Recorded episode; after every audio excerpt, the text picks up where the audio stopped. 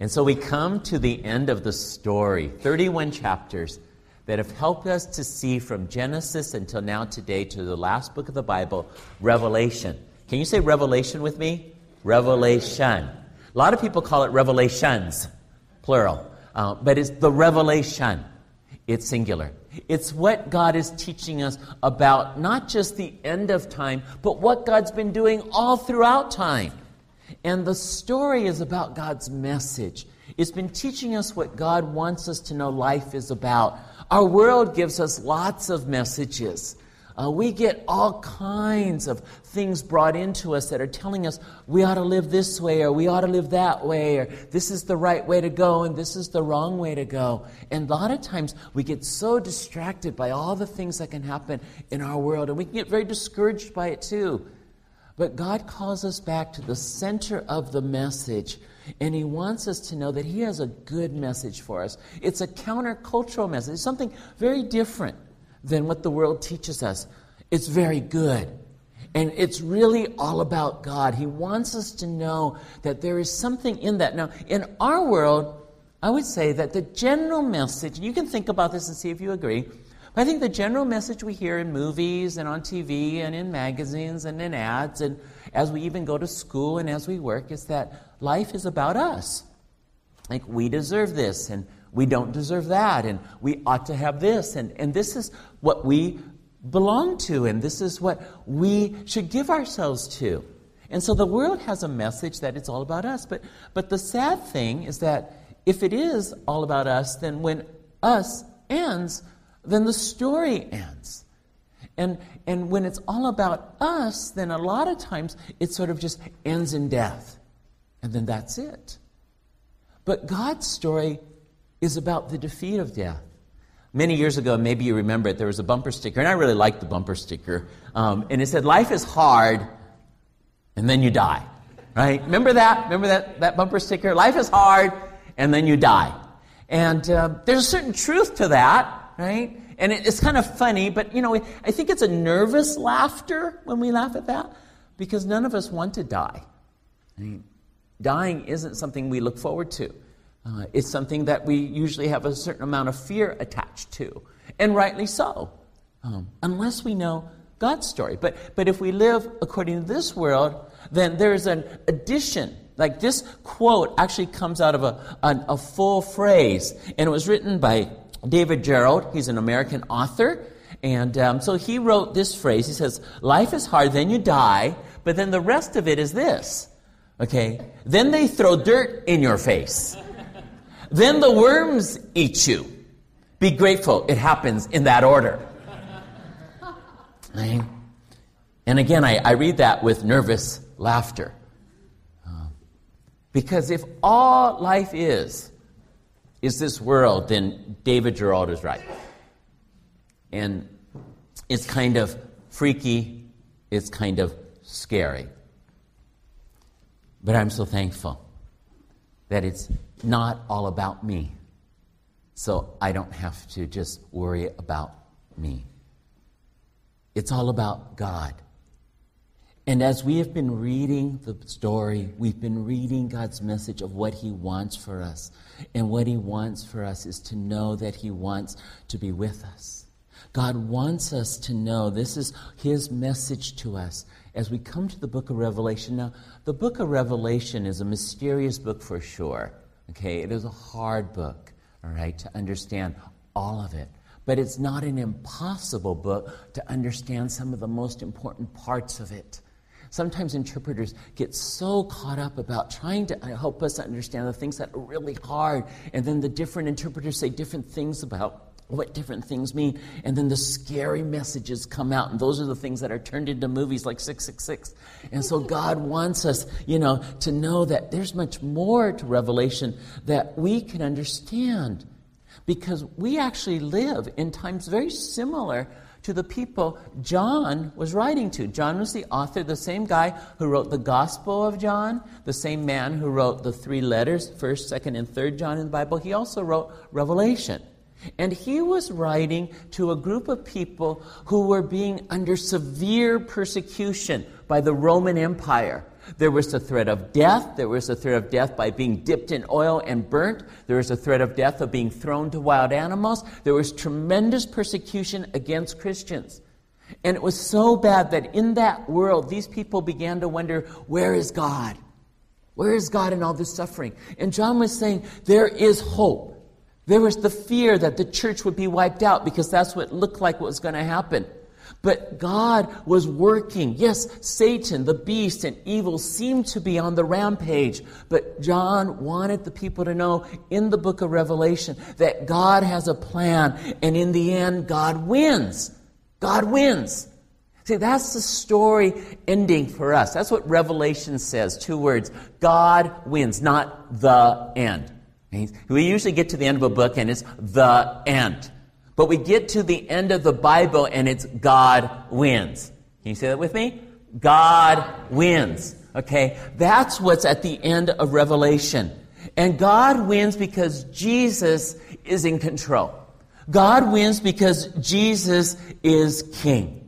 And so as we go into Revelation and we look at this, we live in a world not that dissimilar. Now, in the United States, it might not seem like that so much, but around the world, there are Christians dying for our faith. There are Christians being persecuted, and more Christians are being killed now than ever before for their faith in the history of the world. And so God has this message for us to share with the world that there is hope because God wins. And so the story as we go into it, the story as we go into Revelation is that the story that we've been reading about is all about God's presence. Three things we're going to see today. The story is about God's presence, and then later we're going to see the story is about God's holiness, and then we're going to conclude by seeing the story is about God's glory. But right now, the story is all about God's presence. God wants to be with us. This is the theme of the story from Genesis. God wants to be with us. If you look in your outline, you have Revelation 21, 1 through 4 there. Revelation 21, 1 through 4. And let's read that out loud together. Would you read it with me? Let's begin. Then I saw a new heaven and a new earth. For the first heaven and the first earth had passed away, and there was no longer any sea. I saw the holy city, the new Jerusalem, coming down out of heaven from God, prepared as a bride, beautifully dressed for her husband. And I heard a loud voice from the throne saying, Now the dwelling of God is with men, and he will live with them. They will be his people, and God himself will be with them and be their God. He will wipe every tear from their eyes, and there will be no more death, or mourning, or crying, or pain, for the old order of things has passed away. So notice there in verse 3 now the dwelling of God is with men. It's interesting because a lot of times we think of ourselves as when we die, we go up to be with God. But as we read this, there's talking about God renewing the earth to the way it was always supposed to be. So there's going to be a new earth. There's going to be the renewal of heaven and a new heaven. And then it says that this new Jerusalem, this city, the city of God, is going to come down from heaven to this new earth. God is going to come down to be with men. This is what God has been planning all along. God wants to be with men. We, start, we saw that in Genesis, right? When Adam and Eve were walking in the garden, who walked with them? God walked with them. When Moses was walking along the earth, God spoke to Moses through the burning bush. When Abraham was on the earth, God came and he was with Abraham through the presence of angels. Well, God continues to speak through the prophets. And when the prophets heard God's voice, they would either literally hear it or they receive it in a vision. And those messages were that God was going to be with men. The Bible is the story of God trying to communicate with us. It's God trying to get our attention and to tell us that He's here with us. We love Christmas. And Christmas was God's idea to be with us. Again, in your outline, you see Isaiah 7 14. And this is this prophecy, 700 years written before Jesus was born. But Isaiah was told by God to write this. Therefore, the Lord himself will give you a sign. The virgin will be with child and will give birth to a son and will call him Emmanuel. And what does Emmanuel mean? God with us. See, God has always wanted to be with us from the garden, but sin interrupted God's plan and brought a brokenness in the relationship between people and God. And so, God, from the very beginning, ever since Genesis, has been in the process of working towards revelation so that we can be with Him forever. But while earth continues to be here in the state that it is, God continues to invite us to be with Him. God wants us to know that there's a victory, He wants us to know that there's a presence. And so, this is the invitation to us that God wants to be with us. Now, if God wants to be with us, and that's His story, God's story is that His presence is given to us. Then what about our story? What should our story be about? Well, if I want to receive something from God or I want to receive something from anybody, I have to accept it. And so, our story, my story, is that God directly can always be with me that God will always be with me. He will be with me so that I can enjoy His presence and that I can know His power. What happens when I'm with God forever? The last verse of Revelation, of verse, the last verse we read, verse 4, Revelation 21. This is what happens when we are with God. This is what happens when you and I will see God in eternity. He will wipe away every tear from their eyes. There'll be no more death, or mourning, or crying, or pain, for the old order of things has passed away. This is the promise that God gives to those who will follow Him, to those who receive His gift, to those who would want to say, I want to be with God. I want to be in His presence. I want to follow God. This is the stuff that we struggle with today. This is all the lower story stuff of our world. There's much tears. There is much death. There is much mourning. There is much crying. There is too much pain. And God knows this. And so his invitation to us is to know that he can change everything that we are going through in this life and make it good for all of eternity. Make it right. I, the, an, an unknown person wrote this but it says this only Jesus can turn a mess into a message, a test into a testimony, a trial into a triumph, a victim into a victory. And this is what God wants to do. Do you feel like there's a mess in your life? God can change it into a message. Are you going through a trial or a test? God can change it into a testimony and give you triumph. Have you been a victim of somebody else's sin or of circumstances in this world? God can turn those situations into a victory. And this is the promise of God through the story is that he wants to be with us, to change us and to make life all that it's meant to be. Number 1, the story is all about God's presence. But secondly, the story is all about God's holiness. If there was one word that I believe the Bible would want us to think of first and foremost when we think of God. It is the word holy. There is no other word in the Bible that is mentioned three times in a row. So there's no verse in the Bible like our songs, you know, we would sing love, love, love a lot in our songs, but there's no verse in the Bible that says love, love, love. Um, but love is good. God is love. The Bible tells us that. Um, hope is good. Hope is good. But there's no verse in the Bible that says hope, hope, hope. Okay? The only word in the Bible that's repeated three times in a row, multiple times in the Old Testament and the New Testament, is holy, holy, holy. And then it says, is the Lord God Almighty, who was and is and is to come. In other words, God is holy in eternity past. He always was. God is holy right now and is and always shall be. God is holy for all of eternity. I believe if we see God as holy, then other things that we see in this life begin to take on a different and easier and better picture. See, when we only see God as a God of love, then we have a hard time. We go, then why is there so much injustice in this world? When we see God as just a God of love, then when things don't go our way and we don't feel loved, we wonder, well, where is God? Where is God in all this? When we see so much pain and suffering in the world, we think that our definition of love is that if love is something that God is, then He won't allow bad things to happen. Then, then we have a hard time understanding it.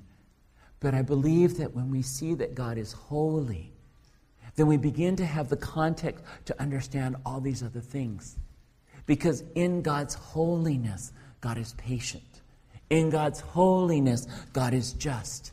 In God's holiness, God will make everything work out in the end. So God is holy.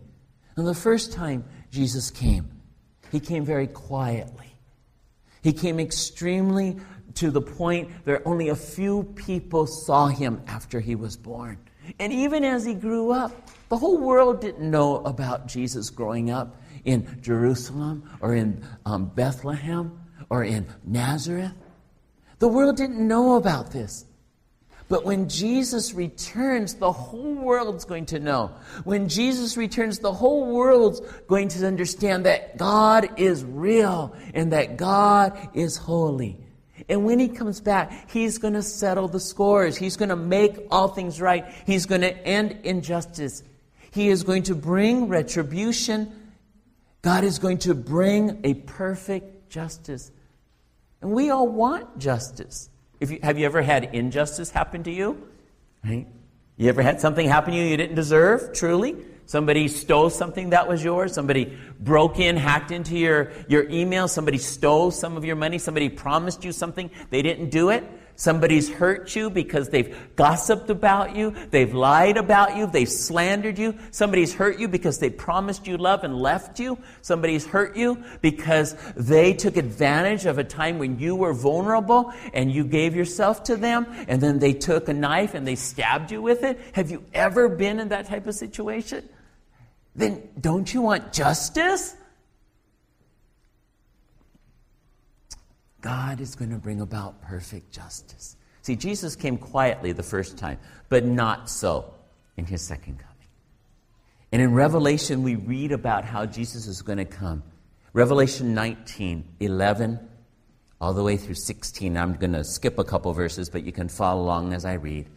And there it says, and this is John having his vision in heaven. I saw heaven standing open. And there before me was a white horse, whose rider is called Faithful and True. With justice he judges and makes war. He is dressed with in a robe dipped in blood, and his name is the Word of God. Out of his mouth comes a sharp sword with which to strike down the nations. He will rule them with an iron scepter. He treads the winepress of the fury of the wrath of God Almighty. On his robe and on his thigh, he has this name written, King of Kings and Lord of Lords. This is a triumphant picture of God's justice.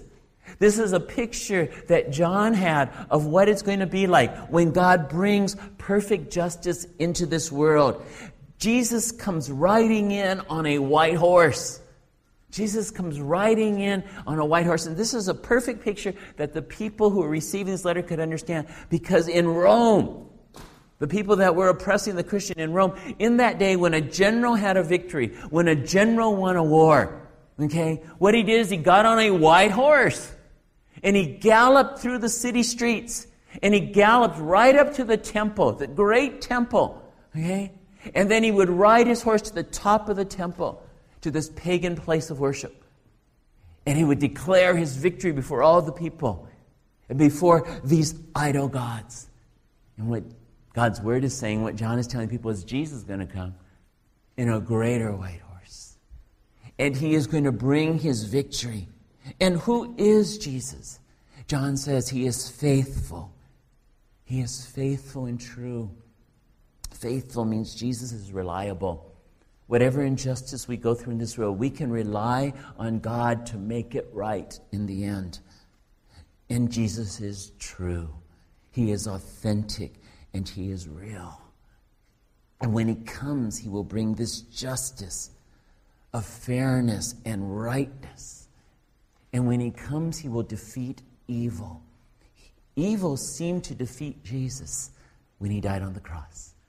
But when he returns, his robe, which is dipped in blood, is a reminder of the price that he paid on the cross. That when Jesus died on the cross and his sins, our sins were carried by him there, he paid the price for us.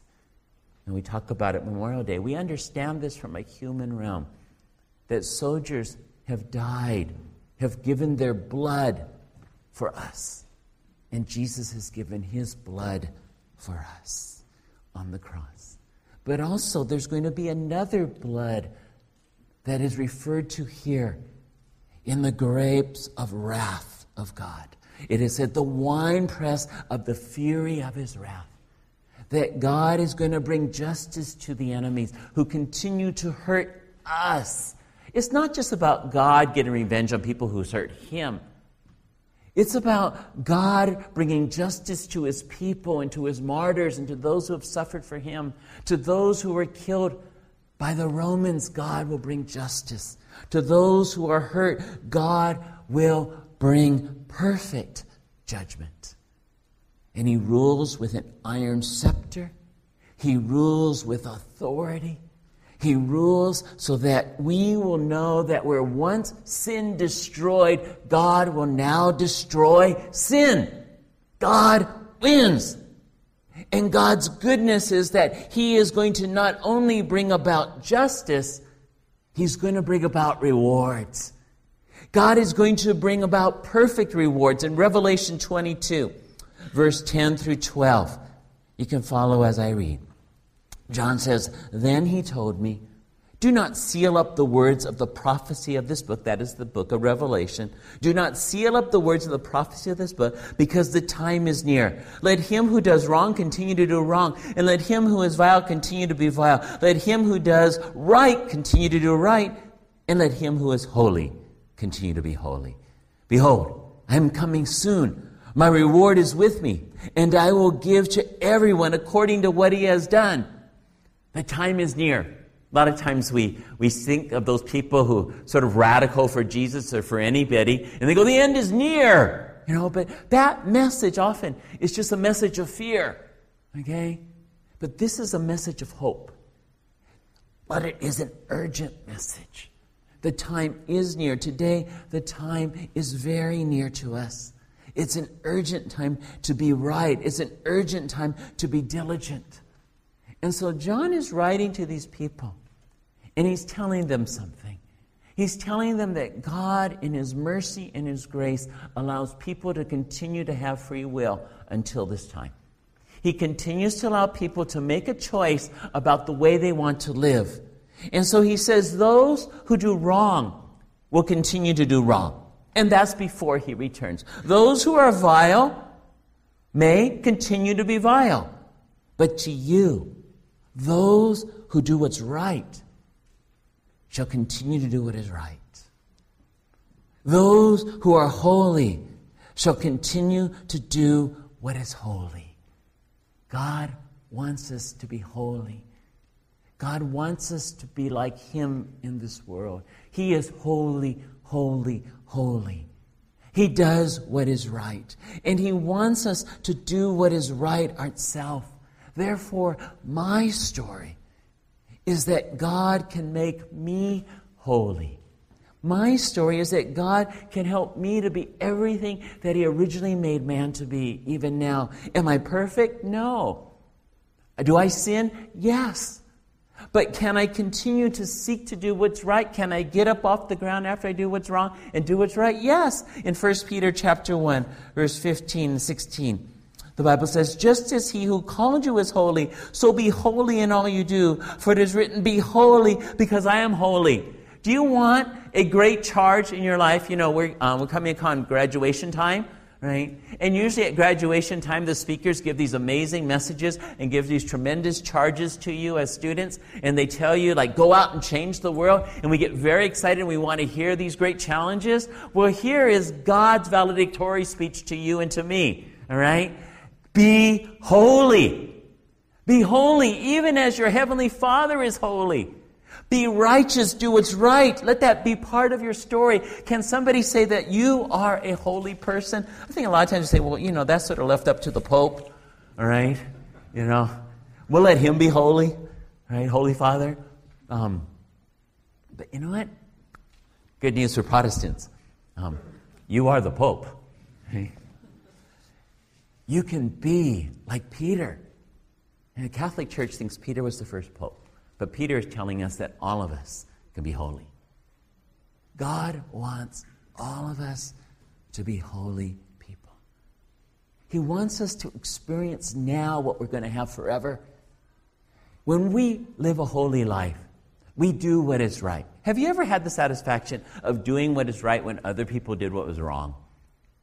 Have you ever had the satisfaction of deciding that I'm going to stand up for my convictions? despite what other people do? Have you ever decided, like, I know the world does things this way, but I'm going to do things God's way? You know what you're experiencing? You're not just experiencing holiness, you're experiencing glory. You are experiencing glory the way God made you to be. You're experiencing something that sets you apart and makes you different. You know, a lot of times the challenge of this world is that people want us to be just like everybody else. And granted, we all fall into that trap. We want to be just like everybody else. But when we are just like everybody else, we're no different. We don't stand out. And we go, oh, I'm not different, you know. But you want to be different, then God's valedictory speech is this be holy and you'll experience glory. See, the story is all about God forever glory, but we can experience that even now. In your outline, you have Revelation 19, 6 through 8, on the third point. Would you read that with me? Begins with the wonderful word, hallelujah. Praise the Lord. That's what it means. Hallelujah. Let's say it together. Hallelujah. For our Lord God Almighty reigns. Let us rejoice and be glad and give him glory. For the wedding of the Lamb has come, and his bride has made herself ready. Fine linen, bright and clean, was given her to wear. Fine linen stands for the righteous acts of the saints. Now, God wants us to experience glory, and God wants us to give Him glory. The word glory comes from an interesting word. Now, I don't know if you would imagine this, but the word glory means to think. It means to think. And it means to think so that you recognize what something truly is. So it's our thoughts and then our opinions about what we think.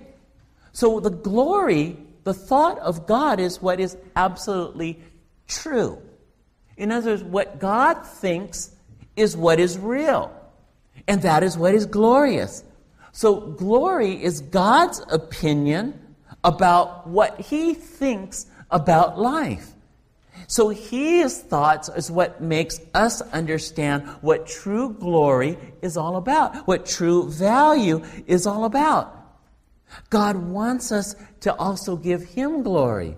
That means that he wants us to think the right things about him. And so when we think the right thoughts about God, we are giving him glory because we recognize who he truly is. God also wants us to know that he gives us glory. In other words, God has thoughts about us.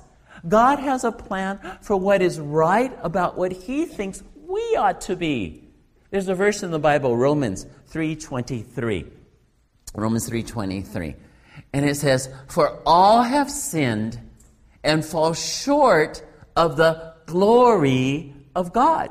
Now, if we were to translate it using the understanding that glory means thoughts, then it would be this For all have sinned and fall short of the thoughts of God, of the thoughts of what God has made us to be, of what we are to truly be.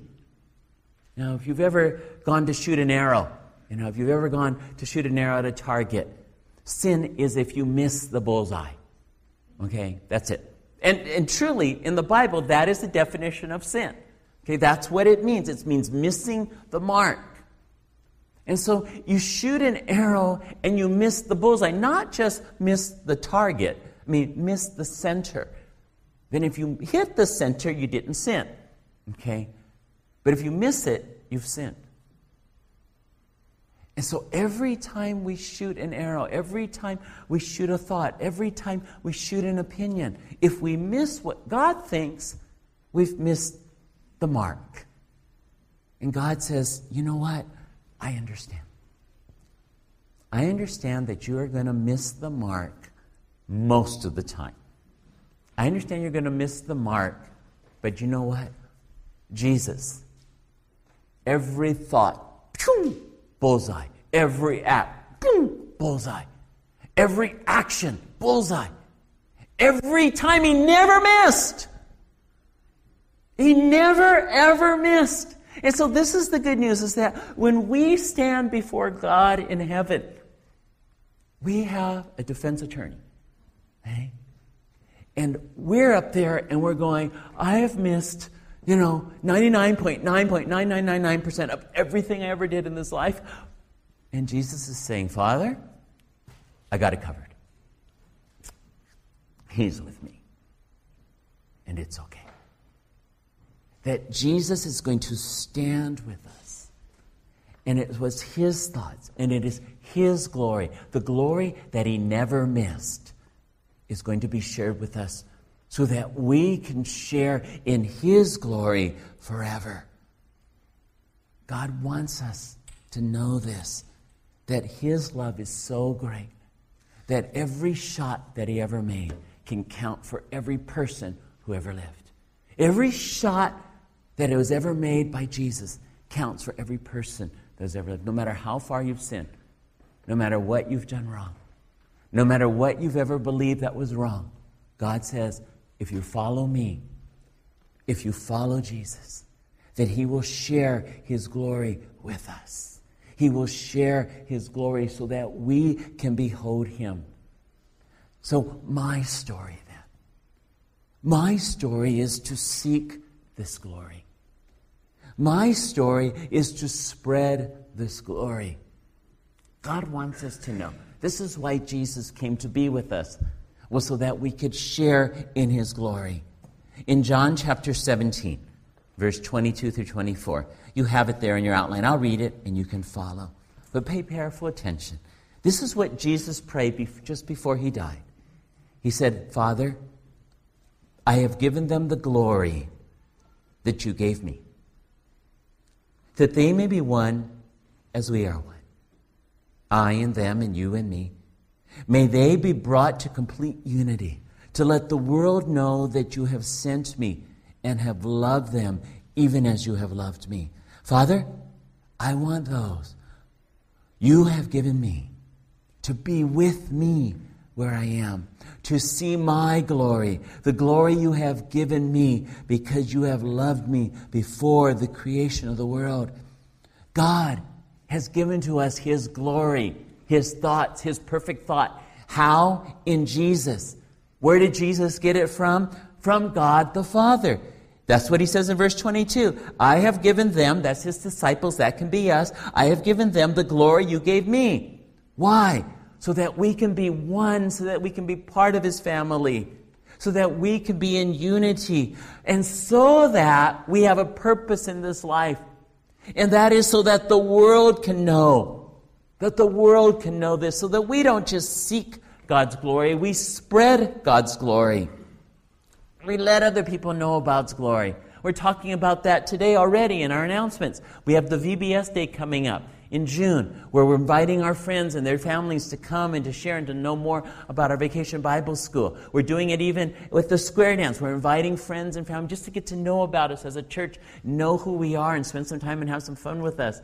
You could do that at home as you spend time with your family, spend time with your friends, just getting to know them, spreading your glory, letting them know who you are as a person, letting them know who you are as one who is loved by God. How much do you think God loves Jesus? How much do you think the Father loves the Son? I want you to think about something because when I first heard about this, it just blew my mind away many years ago. But you know how much God loves you? He loves you as much as He loves His Son. How much does God love you? He loves you as much as He loves Jesus. Now, we can understand that God loves Jesus, and we can understand that Jesus loves God. But look at what Jesus says at the end of verse 23. Let the world know that you have sent me and have loved them, even as you have loved me. God loves them. God loves you and God loves me in the same way that He loves Jesus. This is the amazing love and the grace and the glory of God that He would let us know this love so that we can do what? Jesus says, so that when this life ends, when we leave this world, we don't go into Netherland. We don't go into hell. We don't go into the grave where they just throw dirt on us and the worms eat us. We get to go to where there's glory. We get to see God as He really is. We get to see the right opinion of God as He's always been. We get to be people that God has always made us to be. Always give 100%.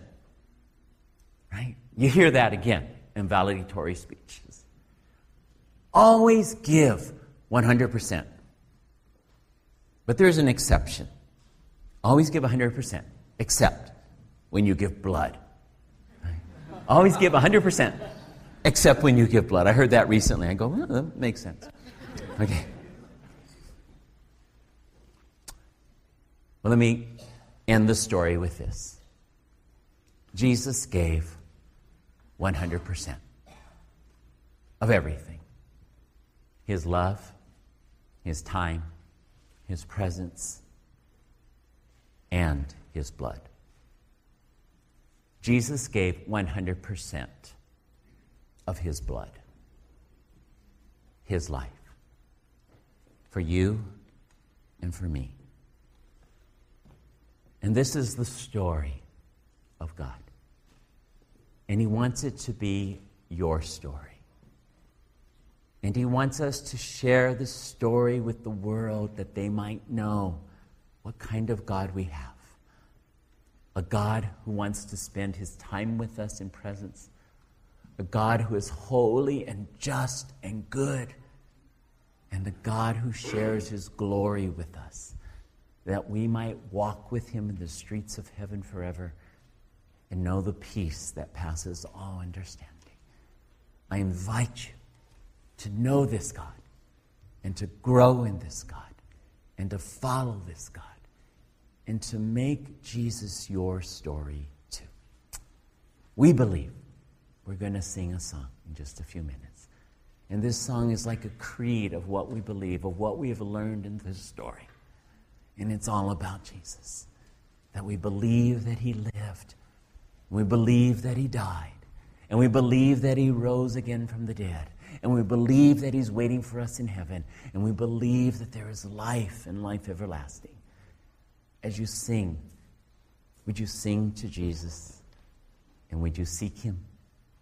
And would you seek to spread this good news to the world? Let us pray.